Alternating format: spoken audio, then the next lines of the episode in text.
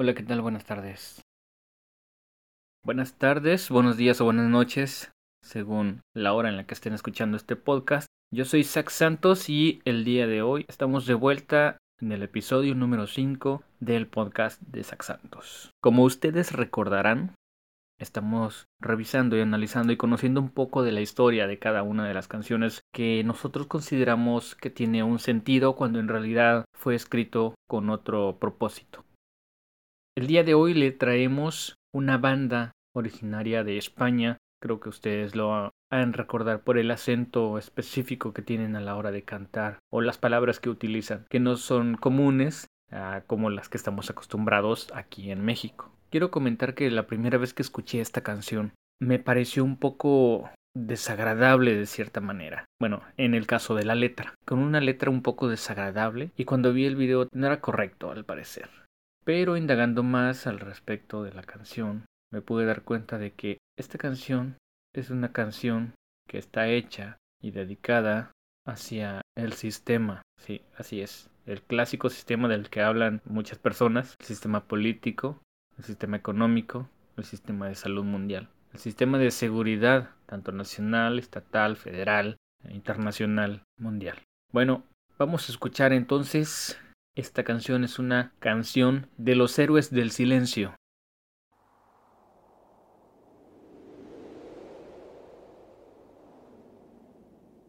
Los héroes del silencio.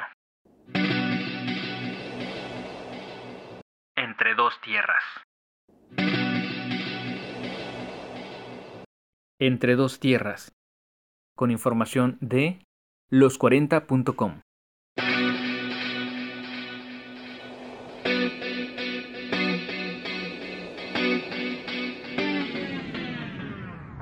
Entre dos tierras. 30 años del número uno definitivo de Héroes del Silencio. Es uno de los himnos del rock en español, un grito de toda una generación en esa España post-franquista que destilaba rabia. Una auténtica revolución. Corría el año de 1975 y por fin España cerraba la puerta al franquismo y se abría a la libertad. De manera espontánea en esta nueva forma de vida, surgió en Madrid un fenómeno artístico social que no tardó mucho en adoptar el nombre de la movida madrileña. La suma de talentos de distintos ámbitos artísticos hizo posible esta maravilla creativa con aire esperanzador. A finales de la década de los 80, la movida había sacudido cultural y socialmente medio país. Los grupos de pop más comerciales indudaban el plano musical con enorme éxito. Alentados por estas ganas de apertura, de libertad y de experimentación de los más jóvenes. Durante esos años, en la ciudad de Zaragoza, cuatro jóvenes de entre 23 y 25 años se unieron para dar un vuelvo a la escena musical nacional. Habían nacido los héroes del silencio.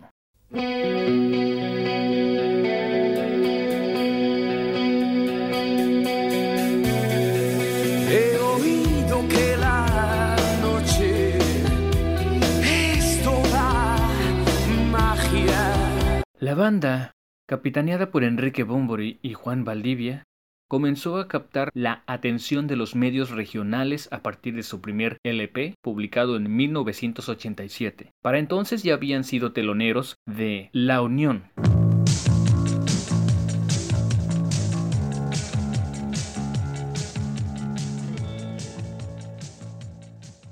y habían participado en el concierto de despedida de Alaska y Dinarama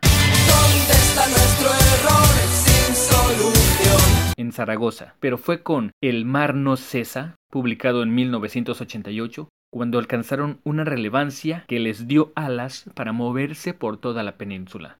Sonando ya con fuerza en los circuitos rockeros a nivel nacional, Héroes del Silencio se disponía a grabar su segundo disco. En ese momento se cruzó en su camino el productor británico Phil Manzanera, también guitarrista de Roxy Music. My name is Phil Manzanera. Este quiso lanzar al grupo a lo más alto del panorama musical, diferenciándose de otros grupos tan exitosos como Los Secretos o Ducan Du.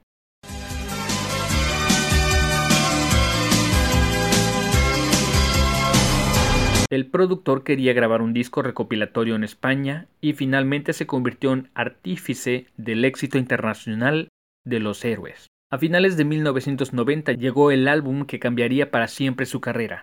Senderos de Traición es considerado como el mejor disco de su historia y les abrió dos puertas importantísimas, la de Europa y la de Latinoamérica.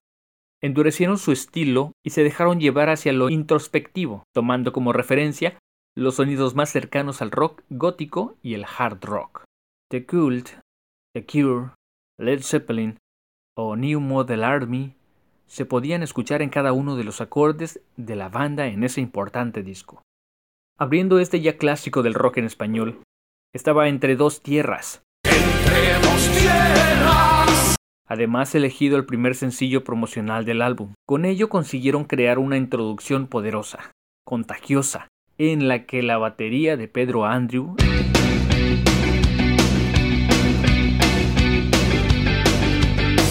se fusionaba perfectamente con los sonidos de guitarra de Valdivia y la voz de Bumburi.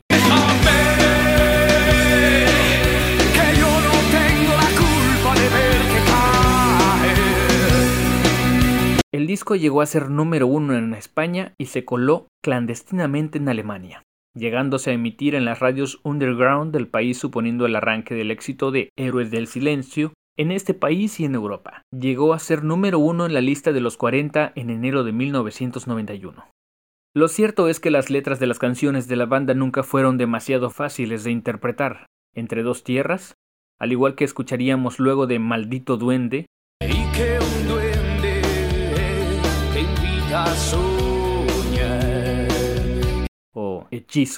Están rodeadas de esa atmósfera oscura, enigmática, sombría.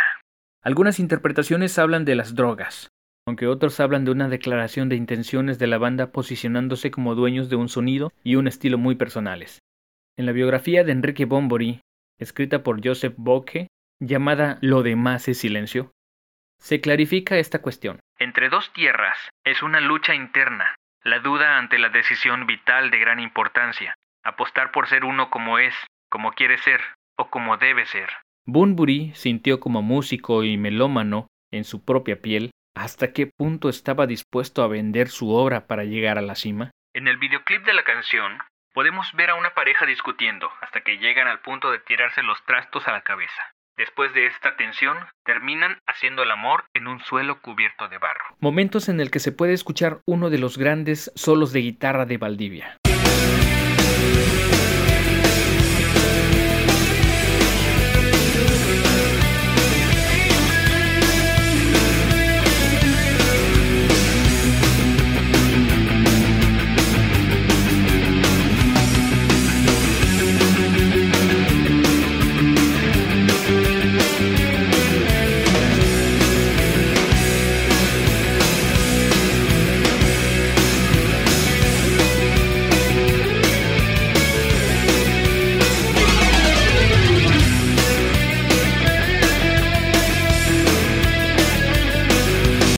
pesar de las críticas de ciertos sectores de la sociedad, rápidamente se convirtió en uno de los himnos imprescindibles del rock español, y un grito de toda una generación adolescente en esa España democrática que destilaba rabia por todos lados. Según palabras del propio Bunbury, en el libro Diván, Conversaciones con Enrique Bunbury, de Javier Losilla, año 2000, su segundo álbum fue un disco que refleja exactamente cómo éramos en ese momento y, en este sentido, creo que es perfecto. En Senderos de Traición están las canciones más emblemáticas de nuestra carrera, y es un disco que nos ha dado muchas satisfacciones, precisamente por Entre dos Tierras, que en Europa ha vendido muchos singles y muchos LPs, y que hoy todavía se sigue escuchando en discotecas y clubs de Europa Central. La saben cantar hasta los alemanes.